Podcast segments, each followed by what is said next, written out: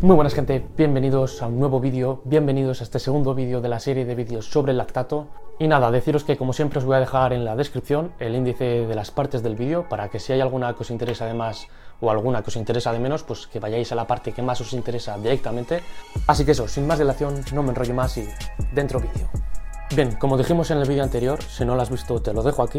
la glucólisis es la ruta metabólica por la cual oxidamos la glucosa y bueno, básicamente es la ruta por la cual oxidamos los hidratos de carbono, es decir, eh, los hidratos de carbono que consumimos se convierten a glucosa y oxidamos esta glucosa mediante la glucólisis. Esta glucólisis, como dijimos, daba lactato y piruvato, pero en cantidades mucho mayores lactato. Pues bien, decir que esta ruta metabólica eh, es fundamental en condiciones aeróbicas, es decir, con oxígeno, y a bajas intensidades del ejercicio, y por supuesto también cuando no estamos realizando ejercicio en muchísimas partes del organismo, como por ejemplo el cerebro o el músculo pero también es una potente vía de obtención de energía eh, a corto plazo, es decir, cuando necesitamos energía muy rápida y cuando nos estamos ejercitando a altas intensidades y cuando nos falta oxígeno. Ejemplos de este tipo de esfuerzo serían cualquier prueba de atletismo, eh, por ejemplo 400 metros, 100 metros,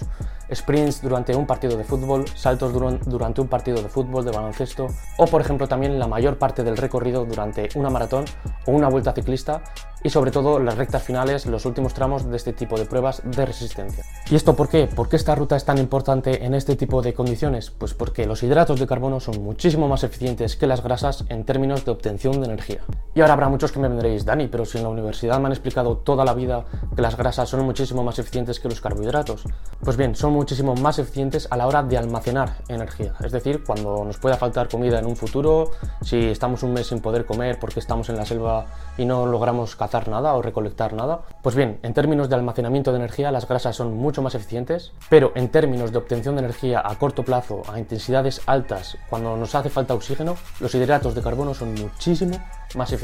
que las grasas. Es decir, que para oxidar los hidratos de carbono se necesitan menos reacciones, por lo tanto es una ruta metabólica más rápida y además se necesita menos oxígeno. Y el oxígeno, como es normal, hay que captarlo del aire, absorberlo en los pulmones, transportarlo por la sangre, etc. Y luego en la célula también tiene que viajar este oxígeno hasta las mitocondrias. Por lo que en resumen, cuanto más optimicemos este aspecto, muchísimo mejor. Y por esto los hidratos de carbono son vitales en deportes de alta intensidad y cuando buscamos el rendimiento deportivo máximo. Así que bueno, espero que haya quedado claro y ahora vamos con el lactato, que es a lo que hemos venido.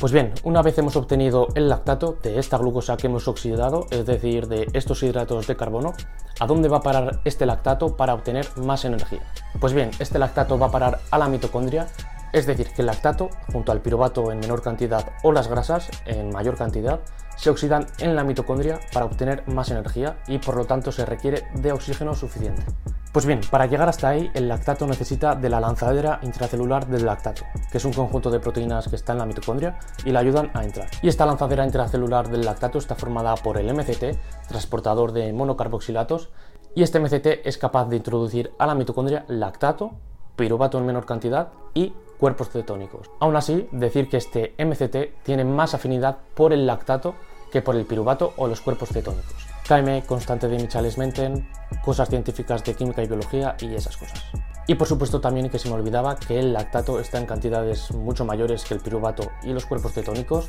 sobre todo durante el ejercicio, por lo que ante una mayor cantidad de sustrato, pues también este MCT va a transportar en mayor cantidad el lactato por competencia entre piruvato, lactato y esas cosas. Es decir, que en resumen, el MCT tiene mayor afinidad por el lactato ante una misma cantidad de piruvato, lactato y cuerpos cetónicos, pero es que además el lactato está en cantidades muchísimo mayores que el piruvato y los cuerpos cetónicos, por lo que este lactato entra con mayor facilidad a la mitocondria. Y bien, una vez dentro ya de la mitocondria se oxidará gracias al complejo mitocondrial de oxidación del lactato. Y bueno, este MLOC está formado por el MCT1, es decir, una isoforma de este transportador, su proteína chaperona CD147 que le ayuda, la enzima mitocondrial lactato deshidrogenasa que lo convierte a piruvato otra vez y el citocromo oxidasa que hace unión con la cadena de transporte de electrones. Y bien, una vez ya hemos oxidado este lactato en la mitocondria, ya ha acabado este proceso, ya no tiene ningún otro destino el lactato, pues no. Decir que el lactato es una importantísima fuente de energía para otras células del cuerpo, como dijimos en el vídeo anterior de esta serie, por lo que el lactato que se produce en las células musculares en mayor medida va a viajar a otros destinos del cuerpo y vamos a ver ahora cómo lo hace. Y bien, una vez producido este lactato,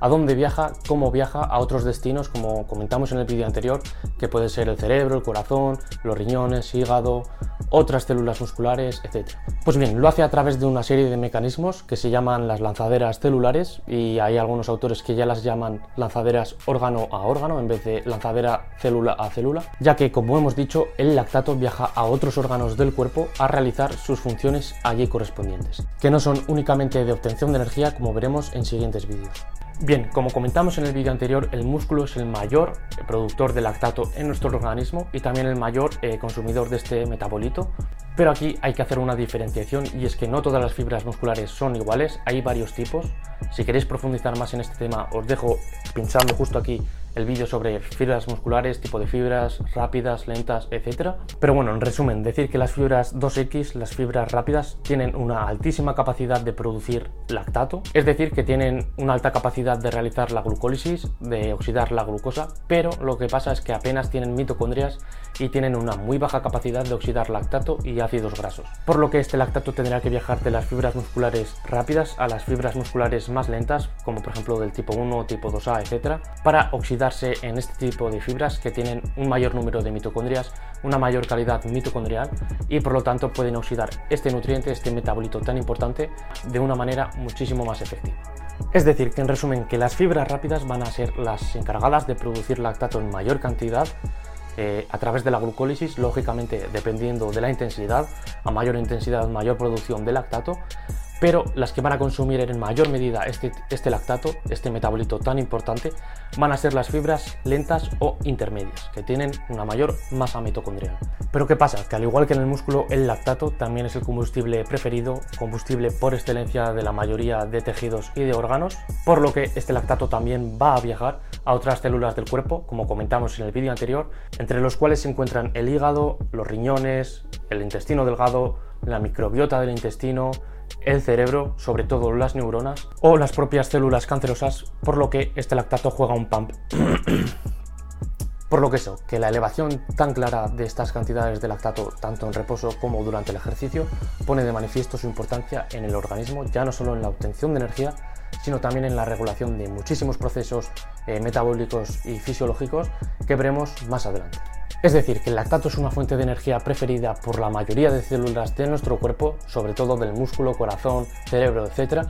por lo que podemos entender que su producción y el aumento de los niveles de este lactato no es para nada un problema, ya que aquel deportista que sea capaz de aclararlo y oxidarlo en mayor cantidad dispondrá de energía más eficiente que otros sustratos energéticos y dispondrá también, por supuesto, de energía más eficiente respecto a sus competidores por lo que entendemos que su producción y aumento de niveles en el organismo no es para nada un problema siempre y cuando el deportista, el atleta, tenga una buena calidad mitocondrial y por lo tanto tenga una buena capacidad de aclaramiento y oxidación de este metabolito tan importante. Es decir, que aquel deportista que sea capaz de generar más lactato durante el ejercicio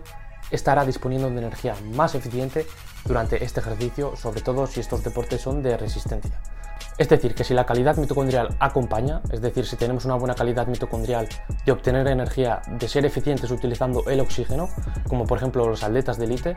seremos capaces de oxidar el lactato, que es un metabolito más eficiente que otros sustratos energéticos. En resumen, ya sí que sí, una buena calidad mitocondrial es equivalente a una buena flexibilidad metabólica, es decir, capacidad de, utilizar tanto ácidos grasos a las intensidades correspondientes como hidratos de carbono a las intensidades que correspondan, si producimos más lactato vamos a ser más eficientes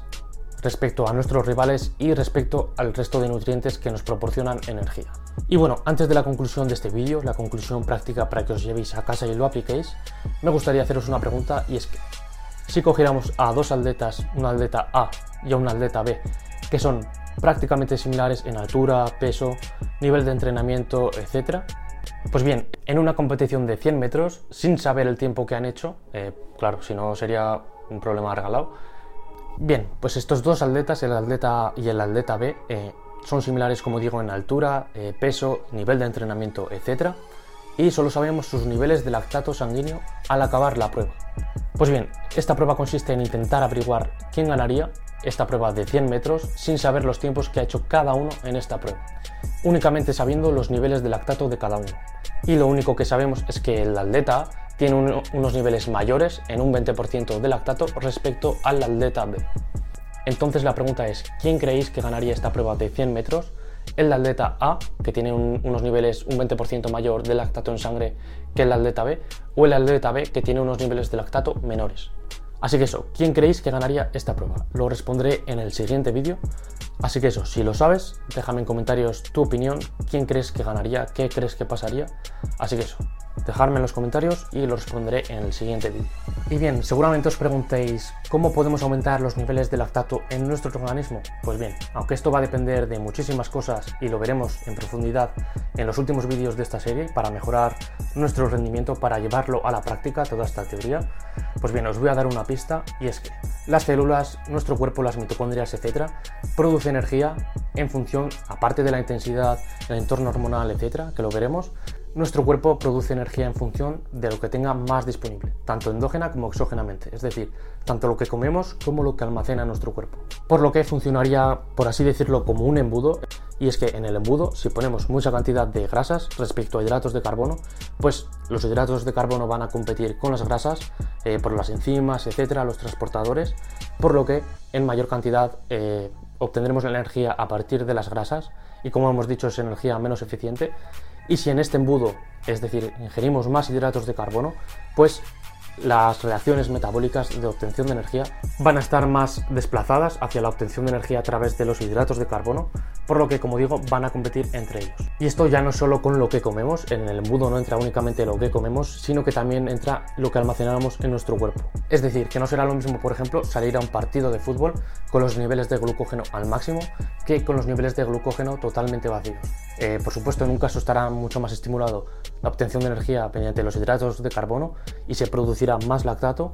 Y en el caso del atleta B, eh, que sale con el glucógeno casi vacío, pues por supuesto estimulará más la obtención de energía a través de la vía de las grasas. Pero bueno, como digo, también influirá el entorno hormonal, la duración del ejercicio, la intensidad del ejercicio sobre todo, pero también en función de lo que almacenemos en nuestro organismo, eh, de glucógeno, grasas, etc., se estimularán más unas vías respecto a otras. Lo que hemos hablado de la KM, la competición entre sustratos, la cantidad de sustrato, etc., os lo creéis y punto. Y bueno, que me voy a.